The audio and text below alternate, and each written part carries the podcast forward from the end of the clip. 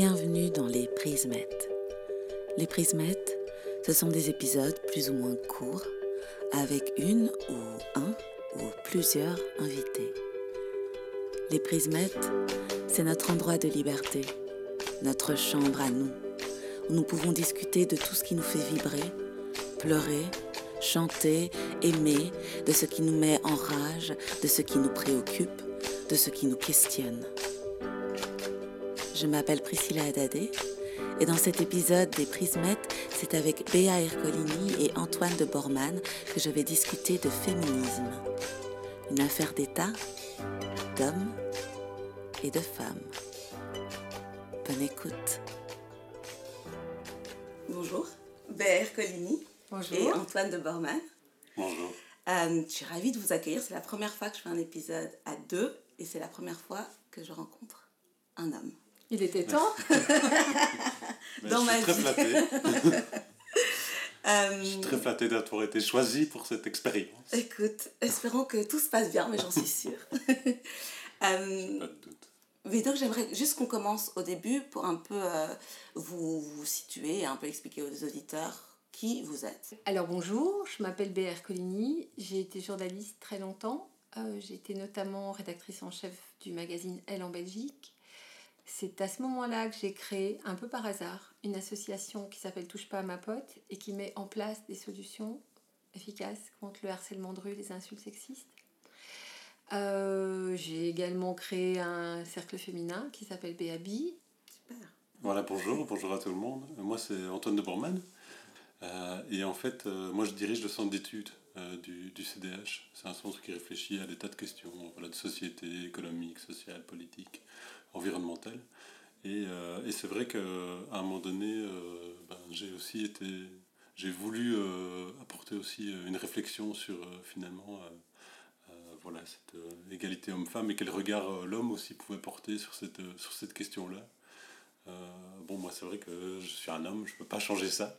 Mais par contre, depuis, depuis longtemps, le fait d'avoir des, des comportements que je trouvais parfois déplacés, euh, qui passent souvent par euh, la vanne, la blague, etc., c'est quelque chose qui, moi, à titre personnel, ne m'a jamais fait beaucoup rire. Parce que je trouve que derrière les blagues, il y a souvent un peu une part de vrai dans ce qu'on fait circuler comme mentalité.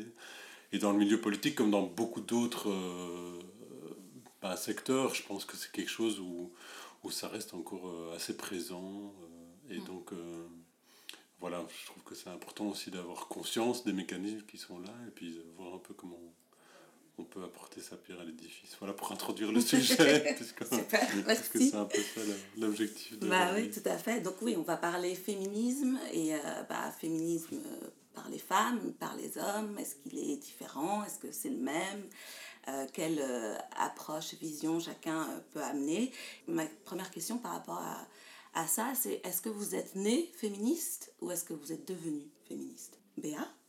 Ah, moi, je le suis devenue. Ouais. On n'est pas féministe, on le devient. Ouais. Tu te souviens du moment où Oui, je me souviens très clairement que j'étais euh, jeune journaliste euh, allée interviewer euh, Florence Moreno, qui est une, une des fondatrices de, des historiques des chaînes de garde. Et Florence Moreno, qui est historienne, était venue présenter un bouquin qui s'appelle Le XXe siècle des femmes, qui était une espèce de, livre d'histoire qui racontait le XXe siècle au travers des femmes, année par année. Et euh, elle m'expliquait qu'elle venait d'avoir son deuxième enfant, une petite fille, et que alors que le premier c'était facile de lui parler de Buzz Aldrin, je sais pas moi, du roi Arthur, euh, elle regardait ce petit bébé, cette petite fille dans sa poussette, et elle se disait mais mon Dieu, de quoi, je- de qui je vais bien pouvoir te parler en guise de rôle modèle entre Marie Curie, femme 2 Génial, hein, mais bon, c'est Mhm. toujours la même. Et puis euh, euh, Jeanne d'Arc, une demi-folle qui entendait des voix, elle dit c'est quand même un peu réducteur. Donc elle a, elle a décidé d'écrire ce livre pour sa fille. Et là, moi, j'ai pris conscience de justement l'importance des rôles modèles, la manière dont l'histoire avait souvent nié les femmes, etc. Et ça a été le début de ma prise de conscience. Hmm.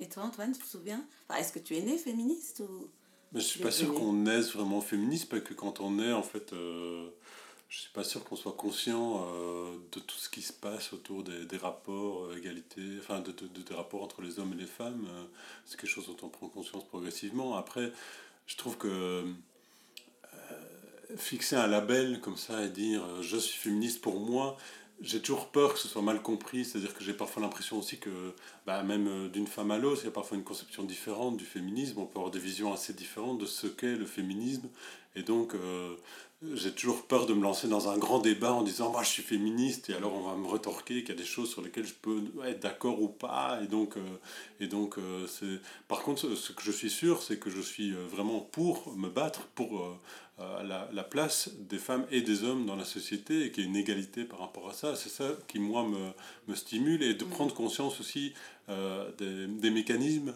qui font que, que ce soit dans un couple, dans une entreprise, euh, dans la vie euh, publique, il y a des mécanismes qui sont à l'œuvre qui font que euh, la place qui est donnée n'est pas toujours, pas toujours identique, n'est pas toujours la même, et n'est pas surtout toujours avec la même égalité pour chacun. Et c'est ça qui, quelque part, moi, me stimule. Et aussi, l'autre, l'autre élément qui, pour moi, est aussi extrêmement important, c'est tout simplement de se rendre compte que le combat pour l'égalité homme-femme, c'est évidemment un combat qui est né des femmes, mais qui passe aussi par les hommes.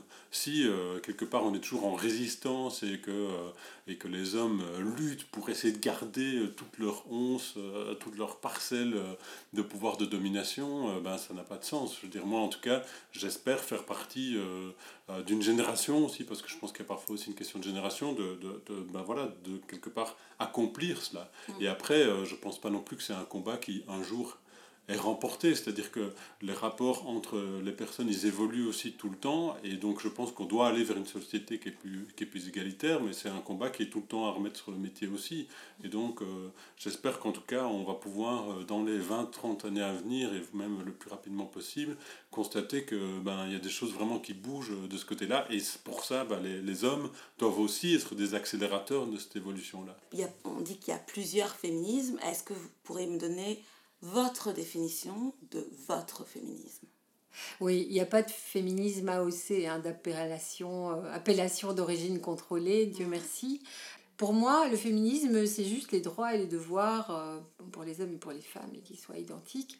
Euh, cela dit, il y a ce, ce féminisme un peu comme comme Rokhaya Diallo le présente, qui c'est au-delà du féminisme, c'est par rapport à tous les, discrimination. On ne peut pas défendre les noirs si on n'est pas noir, on ne peut pas défendre les juifs si on n'est pas juif, et on ne peut pas défendre les femmes si on n'est pas femme. Et je ne suis pas d'accord. Mm. Euh, moi, je suis pour l'égalité, le respect de chacun, et je me battrai euh, pour, euh, contre le racisme, contre l'antisémitisme, etc. Et je ne suis pas juive, je ne suis pas noire, etc. Donc, je trouve formidable que un homme euh, veuille l'égalité pour les hommes et pour les femmes. Et comme il l'a dit, c'est pour le bien, c'est pour le bien de chacun. Euh, je suis en train de réfléchir pour le moment à des propositions extrêmement concrètes d'amélioration. Par exemple, on en parlait juste avant l'enregistrement de ce podcast, l'amélioration euh, du travail des femmes au travail. Et puis on se rend compte que les, les mesures que l'on crée que l'on invente et qu'on aimerait appliquer, mais finalement, elles vont permettre aux hommes, aux femmes et aux hommes de mieux vivre. Euh, voilà. Mais je pense que c'est vraiment très important euh, parce que c'est important que les hommes aussi, euh, tous les hommes, prennent conscience qu'en fait aller vers une société où l'égalité homme-femme est pleinement respectée, c'est aussi une société où les hommes trouveront plus leur place dans un certain nombre de domaines. Euh, je pense que parfois, euh, il y a eu cette conception euh, qui aujourd'hui est heureusement déjà quand même dépassée dans les faits, mais où, où la femme s'occupe de la plupart des tâches de, du foyer, s'occupe des soins des enfants, etc. Et l'homme, lui, c'est le chasseur. Il est parti à l'extérieur pour apporter au, au, foyer ce qu'il a besoin pour, pour, subvenir à ses besoins. mais faisant ça, il se déconnecte par exemple complètement de la vie de ses enfants. Euh, je pense que justement arriver à une égalité plus grande entre les hommes et les femmes, c'est aussi permettre aux hommes d'être pleinement connectés à la vie euh, de sa famille euh, et à trouver aussi un épanouissement. Et puis bon, pour un homme, c'est quand même beaucoup plus agréable de partager sa vie avec une femme qui est pleinement épanouie, qui a trouvé pleinement sa place dans la société, qui peut avoir aussi plusieurs domaines d'investissement différents. Et donc je pense que c'est ça aussi qui est intéressant, c'est de quelque part pouvoir quelque part diffuser ce message que, que l'égalité homme-femme, c'est non seulement bah, plus de bien-être pour et de qualité de vie pour les femmes, mais aussi pour les hommes. Et alors, qu'est-ce qui empêche, ça je pose à, à vous deux encore une fois, mais qu'est-ce qui empêche que les hommes se rendent compte de ça? Parce que quand tu expliques ça, j'ai envie de dire, bah oui, c'est logique. Qu'est-ce qui fait que il y a encore beaucoup d'hommes et encore aussi des femmes qui comprennent pas le féminisme, qui disent bah non, euh, déjà on n'est pas égalitaire parce qu'on n'est pas biologiquement les mêmes, donc voilà, on peut pas avoir euh, euh, les mêmes exactement l'égalité parce qu'on n'est pas les mêmes. Et il y a des hommes aussi qui qui comprennent pas. Ils disent ben non bah, la place de l'homme c'est d'aller chercher on gagne notre vie on est mieux moi, je voudrais quand même tordre le cou à cette histoire de l'homme chasseur et de la femme qui reste dans la caverne. J'ai une formation d'historienne, d'historienne d'art. Mm. On n'a pas vécu dans les cavernes, elle ne, servait pas à habiter. C'est une horreur. Vous êtes déjà rentré dans... Mais absolument. Il fait humide et sombre. Ça, ça servait certainement à des rites chamaniques, etc., mais pas à y vivre. Deuxio, euh, si on se réfère euh, eh bien, à la préhistoire, donc à la période mésolithique, qui est la dernière période avant le néolithique, euh, les hommes et les femmes sont chasseurs-cueilleurs ensemble tant qu'ils sont valides. Et ils vont chasser quand ils sont forts, quand ils sont forts ensemble. Et puis quand les femmes ont euh, un enfant, alors elles deviennent plus cueilleuses, glaneuses, voilà. Mais hmm. c'était pas nécessairement l'homme qui chassait le mammouth et, madame euh, qui faisait le stump euh, saucisse de mammouth euh, dans la caverne. Pas du mm, tout. Mm, mm. Hein, donc déjà, ça, ça n'existe pas. Voilà. Qu'est-ce qui empêche encore certaines personnes à euh, juste être d'accord par rapport à... Ben, Il y a un problème. On a besoin des mêmes droits. Pourquoi est-ce que on n'aurait pas les mêmes droits et les mêmes opportunités? Il y a ce mot féminisme qui est extrêmement clivant. C'est-à-dire qu'aujourd'hui, on voit des jeunes gens, vous étiez Priscilla, vous étiez comme moi à la manif du 8 mars, euh, il y avait énormément de jeunes femmes vingtenaires et puis beaucoup de garçons aussi qui n'avaient pas de problème à se revendiquer du féminisme. Et c'est mm. plus tard, euh, on va dire à partir de 30 ans, 35, on dit Ah, euh, je ne suis pas féministe, mais. Et, on, et en fait, on est pour l'égalité, qu'on soit mm-hmm. un homme ou une femme. Mais on a, je sais pas, il y a une image pas épilée. dominatrice, euh, voilà, qui est, qui est lié à, à, ce mot, qui est pourtant un joli mot, je trouve, euh, féminisme. Mais après, euh, comme dans toute évolution de, de, la société, il y a des phénomènes qui sont liés aux mentalités, à la reproduction sociale. On reproduit des modèles soit réels, soit imaginaires parfois, hein, puisque la société se construit aussi sur, sur le symbolique, sur l'imaginaire. On reproduit des schémas sans nécessairement les, les, remettre en question. Donc ça, je pense que c'est un gros frein. Et puis, et puis, on, pour, pour, changer les choses, une première étape, c'est déjà de, de, prendre conscience de ce qui est à l'œuvre comme, comme mécanisme, euh, et puis de, de, le mettre sur la table. Et puis après, on trouve des solutions, on négocie, on voit comment les choses évoluent. Je prends un exemple, quand, quand, y a une, quand une femme euh, a un enfant, quand on couple a un enfant, euh, souvent, bah, la femme, elle revient de son congé de maternité, elle travaille, mais sa priorité, ça va être de, de réduire au maximum son temps euh, de midi, par exemple, pour être sûr qu'elle va pouvoir rentrer rapidement pour aller chercher son enfant à la crèche, etc.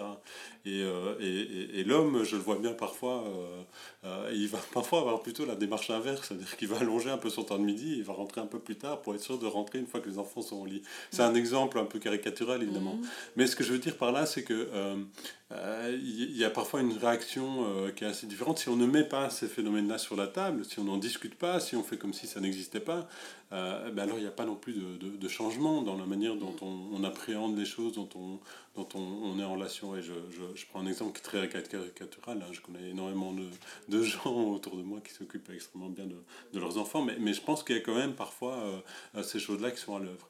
Moi, je suis contente d'entendre Antoine, parce que c'est exactement le contraire de ce que disent pas mal d'hommes qui me disent Mais vous avez déjà tout vous avez déjà tout, on a déjà parlé de tout ça, en plus vous avez eu MeToo, c'est Me Too Much, euh, vous avez eu Balance ton port, ça suffit. Eh bien, je ne suis pas persuadée que discuter de, de, de, ces, de ces situations uniquement en 140 signes euh, sur Twitter, ça suffit. Je trouve mm. que ça vaut vraiment la peine d'avoir une vraie approche politique de ça. Moi, c'est, c'est ça, c'est la raison de mon engagement aujourd'hui.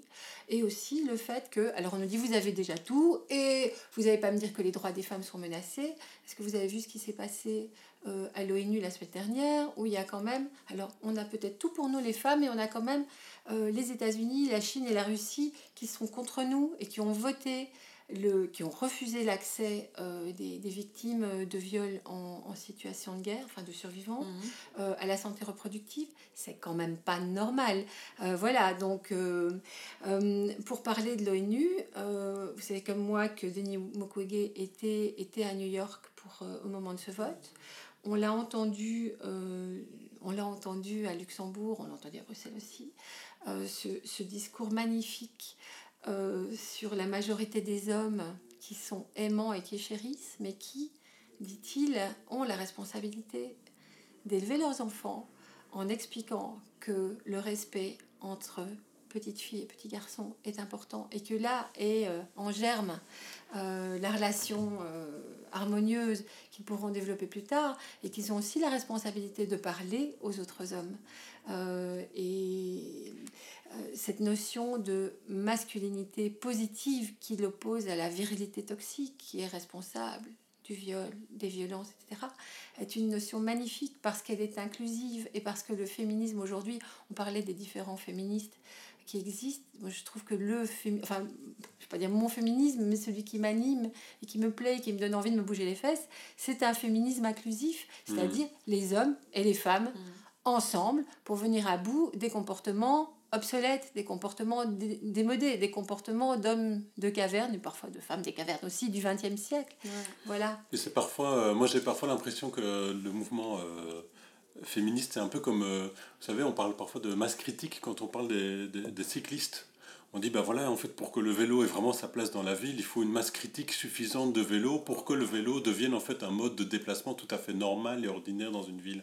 Euh, et pour que les automobilistes fassent attention aux vélos qui, qui circulent. Je prends cette image-là parce que euh, j'aimerais que de la même manière, le, le, ce, féminisme-là euh, est aussi une masse critique euh, suffisante dans la société pour que ce soit finalement ceux qui n'ont pas ces comportements-là qui soient minorisés. Mm. Pour que lorsqu'on est en réunion et qu'il y a un collègue qui fasse une blague lourde sur les femmes, ils se sentent à la fin ridicules parce qu'en fait il est complètement minorisé par rapport à ses collègues. Pour que euh, dans une cour de récréation, ceux qui critiquent les filles soient aussi rendus ridicules.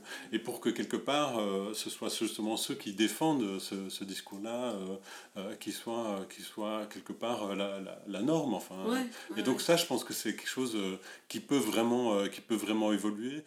Dans le féminisme, comme dans beaucoup de combats euh, qui, qui, ressemblent, donc l'antiracisme, etc., tout ce qui est privé devient politique, mhm. je trouve. Et donc, vous, personnellement, dans votre vie privée, donc que ce soit dans votre relation avec vos partenaires, avec vos enfants, je sais que tu as une fille, ce que... Moi, j'ai deux garçons. Deux garçons.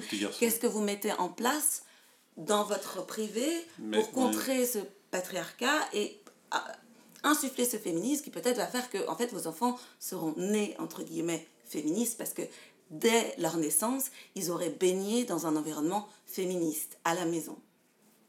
Alors enfin moi j'essaye quelque part d'enseigner à, mes garçons euh, une forme de je dirais pas de neutralité, parce que je trouve qu'on n'est jamais euh, totalement neutre par rapport à la manière dont on approche les choses, mais plutôt une, quelque chose d'inclusif par rapport euh, à, ben, à, la diversité euh, des activités, des choix de sport, des choix d'intérêt, etc et, et, de jamais catégoriser euh, des choses en étant une activité soit de euh, garçons, de, garçons, de filles. Ils font quoi euh. comme activité parascolaire? Ils font. même mon aîné, je fais de, de l'escalade, donc voilà, c'est plutôt neutre sur le plan. Il y a autant de femmes que, que d'hommes, de, garçons. Boxe, mais il y a plein de boxeuses voilà. maintenant. vrai, après. Ouais, mais bon, les tâches ménagères, il est très doux aussi. Euh, voilà. La cuisine. Alors, ils adorent s'occuper. Je pense que le, le, moment préféré, c'est quand je leur dis qu'on va passer l'aspirateur, parce qu'alors, ils trouvent ça génial d'aller passer l'aspirateur partout. Euh, mais bon, je triche un peu parce que moi, je suis en garde alternée avec mes enfants, donc, euh, donc je les ai la moitié du temps. Mm. mais du coup, quelque part, quand je les ai, je suis totalement aussi connecté à eux. Euh, et je m'occupe de 100% des tâches que doit assumer euh, un, parent vis-à-vis de ses enfants. Alors je dis pas du tout que c'est un modèle à suivre pour tout le monde, mais par contre je pense que moi en tout cas ça me fait évoluer aussi dans ma manière de, de, de voir les choses parce que je me dis finalement euh, quelque chose qui serait intéressant d'essayer de suivre, c'est d'avoir cette capacité de pouvoir assumer l'entièreté de ce qui est lié aux soins des enfants en étant dans un couple. C'est-à-dire de, de, pouvoir maintenir évidemment la fait de vivre euh, voilà, mhm. sa vie amoureuse, etc., et d'être dans un, dans un couple, mais de pouvoir, tant euh, les parents, le père que la mère, de pouvoir assumer à tour de rôle cette, cette, l'entièreté de, de, de, ce qui est lié, et, et d'éviter et d'éviter euh, que certaines tâches ne soient trop catégorisées. Vous disiez, les, la vie privée est aussi politique. Moi, je suis convaincu qu'il y a un débat majeur qui est à trop peu mené sur la répartition des tâches ménagères. Donc c'est pour ça que, que, j'en parle, que j'en ah parle plusieurs fois, parce que, parce que je pense que derrière ça, ben, on, je veux dire, on parle aussi de, de burn-out parental, de familles qui sont épuisées, souvent des mères, euh, on parle de la difficulté qu'il y a à, à, concilier euh, vie mm. privée, vie professionnelle, la charge mentale, etc. Et, et, et, au fond, euh, c'est aussi lié à la manière dont, dont, dont les tâches ménagères sont, sont, réparties. Moi, j'étais très frappé par un sondage euh, qui était paru il n'y a pas longtemps, où quand on interrogeait les hommes, ben, ils considéraient souvent que les tâches ménagères étaient réparties à 50-50, et quand on interrogeait les femmes, elles considéraient que c'était à 80% pour elles et à 20% pour l'homme. Pourquoi Parce que quand un homme fait quelque chose, qu'il a vite tendance à croire qu'il a fait la totalité, je sais pas. Mais donc, ce que je veux dire par là, c'est que c'est pas uniquement une question de savoir comment est-ce que les couples s'organisent et quelque chose qui est dans la vie privée, parce qu'en fait, ça a des conséquences sur plein d'autres choses, quoi. Sur le taux d'emploi des femmes, sur la manière dont elles ont, euh, où, les deux euh, partenaires ont la capacité de prendre pleinement leur place dans le monde du travail et plus largement dans la vie euh, associative, politique, enfin, je veux dire, dans, dans la vie de la société en général. Donc, donc en fait, c'est une question qui, inévitablement, est liée à l'organisation de la société dans son entièreté. Et toi, bien Mais on parle du privé qui est public, qui est politique. Moi, je trouve qu'aujourd'hui, euh, on n'est pas face à une révolution, ni même à une évolution. Ça a eu lieu. Et aujourd'hui, le féminisme en politique, ça consiste à justement à observer les, les nouveaux comportements ou les, ou les besoins enfin reconnus et à adapter les lois et les usages, notamment à 50-52% de la population dans, dans, leur vie privée, dans, dans leur travail, etc. Non, moi, moi, puisque c'était la question, je ne vais pas parler de ma fille, elle a 23 ans, c'est une adulte et... Ah, euh, il faudra pas trop compter sur elle pour repriser des chaussettes, hein, si vous avez un, fils qui cherche une partenaire. Euh, non, moi j'ai plutôt envie de parler alors de comment j'ai vécu. J'ai toujours vécu en travaillant à l'extérieur, en ramenant mon salaire, parfois ma carte de crédit et ma voiture de société, à un homme qui avait plutôt choisi de travailler à la maison, hmm. euh, de manière euh, moins visible, souvent moins lucrative. Et c'est pas facile à réussir parce qu'il faut que l'un et l'autre soient bien dans ses bottes, hmm. parce que sortir comme ça des, des schémas. Euh, il, faut, il faut le reconnaître aussi en tant que femme. J'ai des copines célibataires qui me disent je trouve pas d'amoureux, etc. Mais alors elles veulent qu'ils soient romanesques, travailleurs, imaginatifs, drôles et qui gagnent plein d'argent. Et que parfois euh, euh, on peut être très très bien en ayant chacun, chacune son trajet professionnel et qu'ils s'épousent de manière complémentaire. Et pas mmh. vouloir pratiquer une surenchère. Mmh, mmh, voilà. En parlant de politique, quelles seraient les trois législations que vous mettriez en place pour qu'on ait une société plus égalitaire? Alors, euh, alors on ne peut pas sortir une loi toute seule de son contexte, mais pour la justice, par exemple, évidemment, de par mon parcours, euh, le travail sur les violences faites aux femmes est quelque chose d'important. Le harcèlement sexiste dans l'espace public, pour moi, est le premier degré d'une violence faite aux femmes. Ce n'est pas une violence qui blesse, qui fait couler le sang, mais je pense qu'elle blesse profondément, d'autant qu'elle concerne, on le sait par une étude de Holabac, euh, à 80% des cas des jeunes femmes qui ont moins de 17 ans. Mmh. Donc c'est quand même pas agréable de pousser, euh, de grandir euh, sous, les, sous les injures dès qu'on met le nez dehors, ou de réfléchir à comment on va s'habiller, ou je ne vais pas dans tel quartier à telle heure. Mmh. Donc pour moi, la, la, la, grande sensibilisation de tous les acteurs qu'ils soient euh, les policiers, qu'ils soient les gardiens de la paix qui sont euh, dans, dans la rue, etc. Euh, les magistrats, le fait que la justice ait les moyens de traiter, quand même eu ces 1700 dossiers qui ont été détruits à Bruxelles l'année dernière, dont des dossiers pour harcèlement, parce que la, la justice n'avait pas les moyens de les traiter. Quand vous mettez plein d'énergie à sensibiliser des enfants, des ados, des policiers, etc. à la question du harcèlement de rue qu'on vous dit. Et puis quand, quand finalement la plainte a été posée, déposée, eh bien, le dossier était détruit, ça vous reste en travers de la gorge. Donc, Déjà, moi, c'est qu'il y a quoi 10% euh, seulement des femmes euh, Au moins. violées qui portent plainte Ah, violées. Violées. Oui, ok. 9. Et qu'on sait qu'il euh, il y aura 1% de condamnation, en tout cas mm. des chiffres qui sont minuscules. Oui, donc pour moi, ça, c'est une des priorités. Mm. Rendre le congé de paternité obligatoire, je pense que c'est quelque chose qui permettrait de s'assurer quelque part que les pères puissent prendre, prendre leur place dans la vie de famille euh, dès, le, dès le début, dès la, dès la naissance. Ce serait quoi, les 10 jours obligatoires ou plus? Alors, pour moi, à minima, euh, les 10 jours, on sait qu'aujourd'hui, il y a certains pères qui ne prennent même pas les 10 premiers jours. Donc, ça veut dire que dès le, dès le lendemain de, de l'accouchement, on est déjà de retour au boulot, etc. Euh, j'ai même des amis qui répondaient à leur mail encore en étant à l'hôpital. Mmh. Je pense que parfois le droit à la déconnexion, il commence euh, certainement euh, à ce moment-là. Moi, idéalement, je pense qu'il faudrait allonger aussi euh, ce, ce, ce, temps de congé et aussi éventuellement même permettre des jours supplémentaires qui sont quelque part autorisés au couple et puis que les deux puissent prendre, éventuellement se répartir ou trouver comment, comment avoir aussi justement cette capacité pour les deux de prendre ses congés. Je pense que ça, ça nécessite aussi parfois une révolution dans les mentalités, hein, parce que c'est vrai que autant euh, que, qu'une femme décide de réduire un peu son temps de travail pour euh, s'occuper de ses enfants quand ils sont euh, en bas âge, c'est quelque chose qui généralement est quand même relativement accepté dans, le, dans le monde du travail. Par contre, qu'un homme fasse la même chose, et décide de réduire son temps de travail pour aller s'occuper davantage de ses enfants, etc. Euh, je pense que ça reste, euh, surtout dans certains secteurs plus que dans d'autres, mais dans, dans, encore trop de secteurs, quelque chose qui est considéré comme euh, quelque part un désinvestissement de son travail. On va dire, mais en fait, tu sacrifies ta carrière, etc. Alors qu'en fait, on pourrait très bien décider de faire ça pendant, pendant un, deux, trois ans, et puis de revenir s'investir, je veux dire, tout comme une femme. Enfin, il n'y a pas de raison, quoi. Et donc, et donc je pense que ça, c'est quelque chose aussi qui nécessite que, que, davantage d'hommes, évidemment, prennent ce, ce, chemin-là pour que euh, ce soit considéré comme quelque chose de, de, normal. Euh, et ma deuxième proposition, elle est un peu liée à ça aussi, c'est-à-dire qu'aujourd'hui, euh, le temps de travail reste encore conçu de manière relativement rigide. et on est soit à temps partiel, soit à temps plein.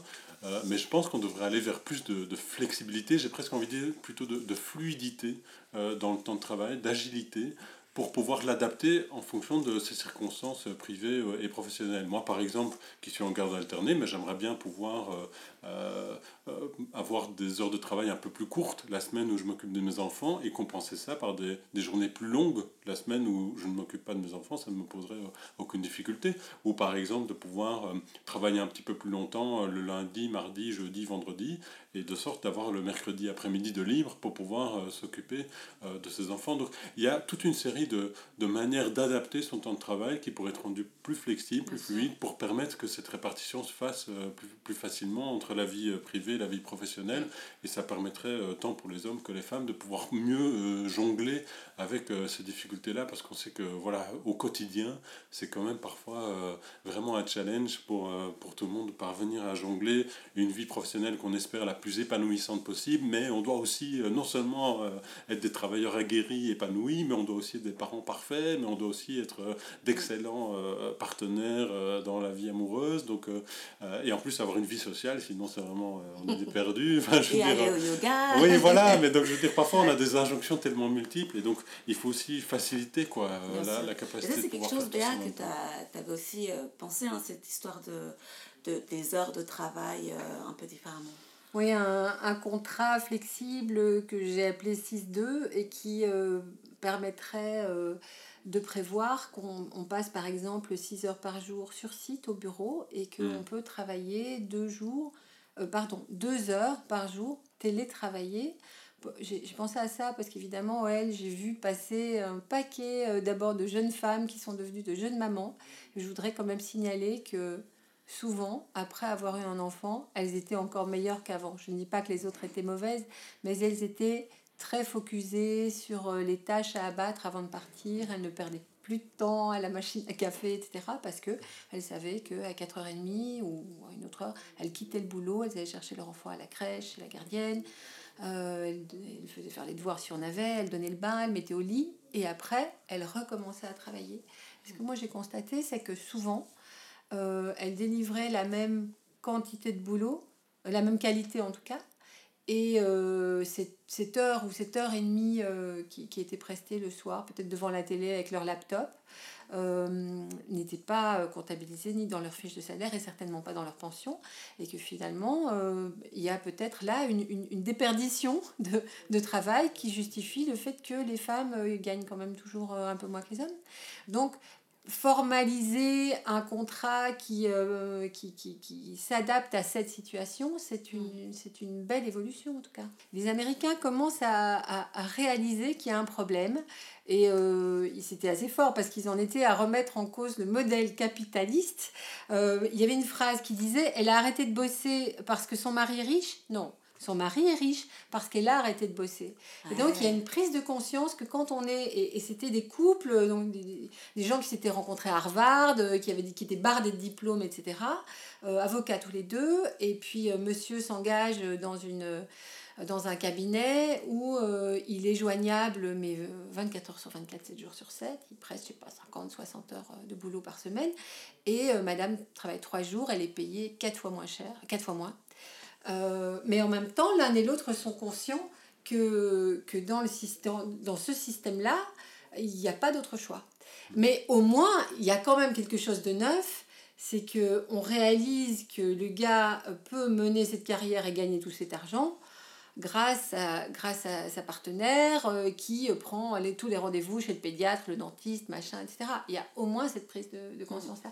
Mais c'est là, je trouve, euh, c'est là, je trouve que en défendant, entre guillemets, les droits des femmes, on va peut-être arriver à une société plus équilibrée, parce que franchement, travailler 60 heures par semaine, faire une crise cardiaque, euh, tant, euh, on est euh, écrasé de responsabilité, de stress, etc. C'est pas un joli programme de vie non plus. Quoi. Je pense qu'il y a vraiment des mécanismes de répartition à intégrer. parce qu'on se rend compte effectivement que beaucoup de couples ne pourraient pas mener leur, leur, vie professionnelle de manière aussi intensive si l'autre n'avait pas une forme d'aménagement de, son temps de travail. Il y a une autrice sénégalaise que j'aime beaucoup qui s'appelle Myriam Ba qui a dit en 1975, donc ça date, L'homme sans rancune et sans haine est convié à descendre de son piédestal des privilèges hérités et injustifiés, qu'il oublie de nos jours sans nostalgie le seigneur qu'il fut pour devenir un ouvrier à côté d'une ouvrière pour l'édification harmonieuse de la, de la cité. On parle de privilèges. Moi, moi quand, j'entends ça, j'entends est-ce qu'aussi on ne demanderait pas aux privilégiés de laisser la place? Moi, je dirige une équipe où euh, j'ai toujours été attentif justement à ce qu'il y ait euh, une répartition euh, ben, que j'essaye la plus égalitaire possible entre la présence d'hommes et de femmes dans l'équipe. Parce que je pense que c'est aussi euh, positif pour l'équilibre de l'équipe, pour la dynamique de l'équipe. Je pense que c'est important. Quoi. Euh, et ça amène aussi une ambiance qui, je pense, est, pour moi euh, intéressante simplement pour la dynamique de l'équipe parce que chacun va apporter des choses qui sont qui sont pas toujours qui sont pas toujours les mêmes. Donc oui laisser la place il faut prendre la place il faut laisser la place c'est les deux quoi. C'est les, les, deux en même temps. Il faut pousser les femmes à pouvoir prendre pleinement leur place et il faut aussi que quelque part on pour moi, euh, c'est la reproduction de schémas, euh, de schémas de domination, quelque part, qu'il faut, qu'il faut remettre en question.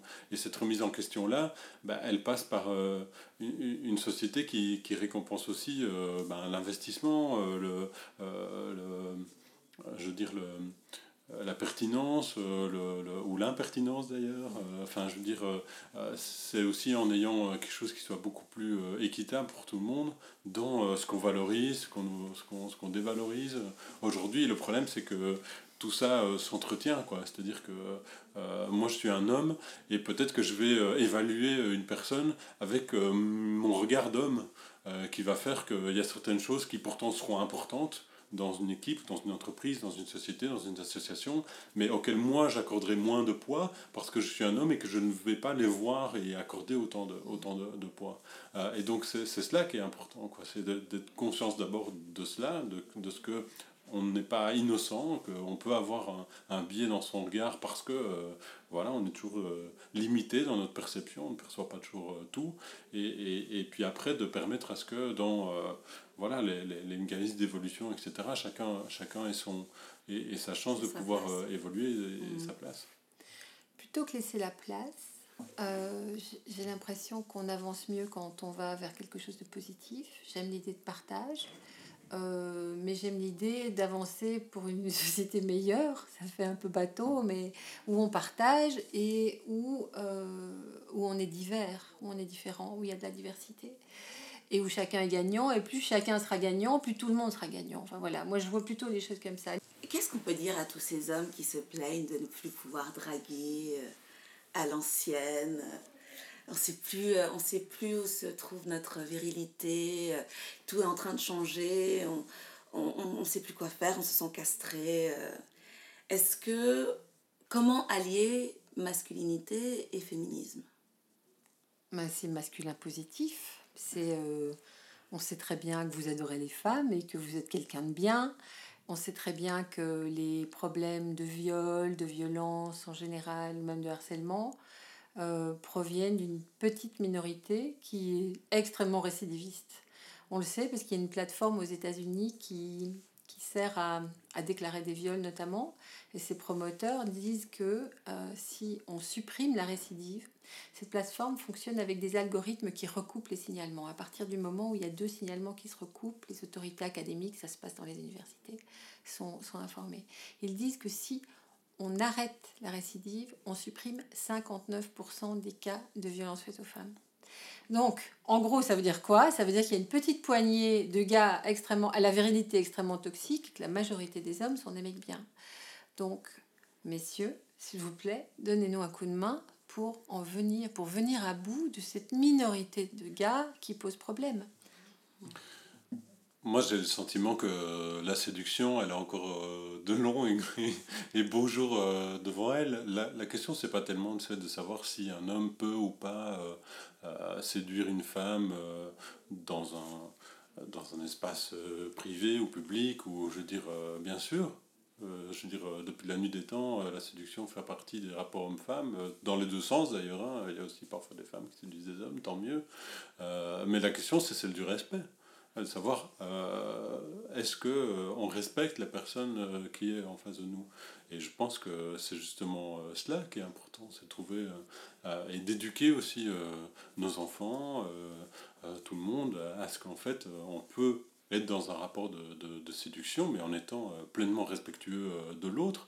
Euh, et on peut avoir confiance non seulement en soi, et chacun, la femme, l'homme, peut avoir confiance aussi en soi pour à la fois ben, approcher quelqu'un d'autre, euh, qui souvent d'ailleurs sera très ravi de voir qu'on s'intéresse à soi, mais aussi d'avoir confiance pour dire ben non, en fait, euh, là, euh, ça va trop loin, ou ce que tu fais me déplaît, ou j'ai pas envie de ça maintenant, et, d'avoir confiance dans le fait que l'autre va respecter cela aussi, et va respecter le fait qu'on trace une limite. Donc voilà, après, il n'y a pas de règle absolue, parfois on fait un faux pas, parfois on est maladroit, je pense que ça fait partie de la société aussi, de, de toute euh, l'organisation de nos relations humaines, mais je pense que ça passe par d'abord le fait d'enseigner euh, ce respect-là. Mm. Et, et qu'on doit, trouver, euh, on doit trouver comment bah, enseigner, enseigner cela mais je pense pas que ça veut dire que la drague aurait disparu. je veux dire, je pense que tout le monde serait bien malheureux si on pouvait plus euh, pouvait plus euh, avoir des contacts. Euh. Bien sûr. Après, il y a aussi des, des, des, manières d'organiser notamment l'espace public qui font que certains comportements vont être renforcés ou pas. Moi j'étais toujours frappé par cet exemple de, des, bancs, des bancs publics parce que parfois euh, certains bancs publics sont mis euh, vraiment face à face et en fait ça crée un peu un couloir où les hommes viennent se mettre et puis euh, sifflent dès qu'il y a une, une, une, fille qui passe entre les deux. Donc c'est vraiment un exemple voilà, un peu, un peu cliché, un peu cliché, mais qui montre que la manière dont on aménage nos lieux mm. peut être ressentie comme étant un lieu convivial, pas seulement d'ailleurs pour les femmes, mais aussi parfois pour les personnes âgées, pour, pour, pour, pour les familles, enfin je veux dire pour, pour, pour tous les usagers de l'espace public. mais la manière dont on aménage ces espaces public a un impact sur le ressenti et aussi sur les comportements et sur la manière dont on interagit. Et donc euh, ça, c'est vraiment quelque chose qui, moi, euh, en tout cas, me, me, m'anime beaucoup, me stimule beaucoup, c'est de vraiment prendre conscience de la manière dont euh, l'aménagement de nos espaces publics influence nos comportements. Qui vous inspire? Des femmes de préférence, mais ça peut être des hommes aussi. De toute façon, c'est un épisode spécial. Donc... Il n'y a plus de règles. Barack Obama, quand il, il prend le micro et dit Bonsoir, vous me connaissez Je suis le mari de Michel. c'est trop bon euh, C'est marrant parce que j'allais prendre cet exemple. Ah, je suis désolée. Non, c'est la vie. Parfois, c'est du woman's planning. Mais c'est vrai que ça fait du bien d'entendre quelqu'un, un homme, qui est pleinement dans cette expression-là. Quoi. Je veux dire, mm. c'est quand même assez rare euh, dans les, dans les hommes politiques euh, qui ont voilà, un rôle. Euh, les hommes politiques, ils ont un rôle pour l'action publique, mais ils ont aussi un rôle symbolique. symbolique dans le sens de, de, de, de d'impact sur les représentations qu'on a tous de la manière dont la société fonctionne. Et donc je trouve que ça, ça fait du bien vraiment d'entendre cette voix-là qui, qui va pleinement reconnaître quoi, aussi ben, cette place. Oui, il y a une, très vieille dame que j'aime beaucoup, qui vivait au XVIIIe siècle, à qui on a coupé la tête, qui s'appelait Olympe de Gouges, et qui disait, dans le langage de l'époque, euh, il faut mieux traiter euh, les femmes et les nègres. Et elle avait, euh, elle avait inventé le slogan de Touche pas à ma pote à l'époque, puisque c'est tolérance zéro pour le sexisme, tolérance zéro pour le racisme, c'est le même combat. Je trouve que c'est une femme qui avait une vraie vision.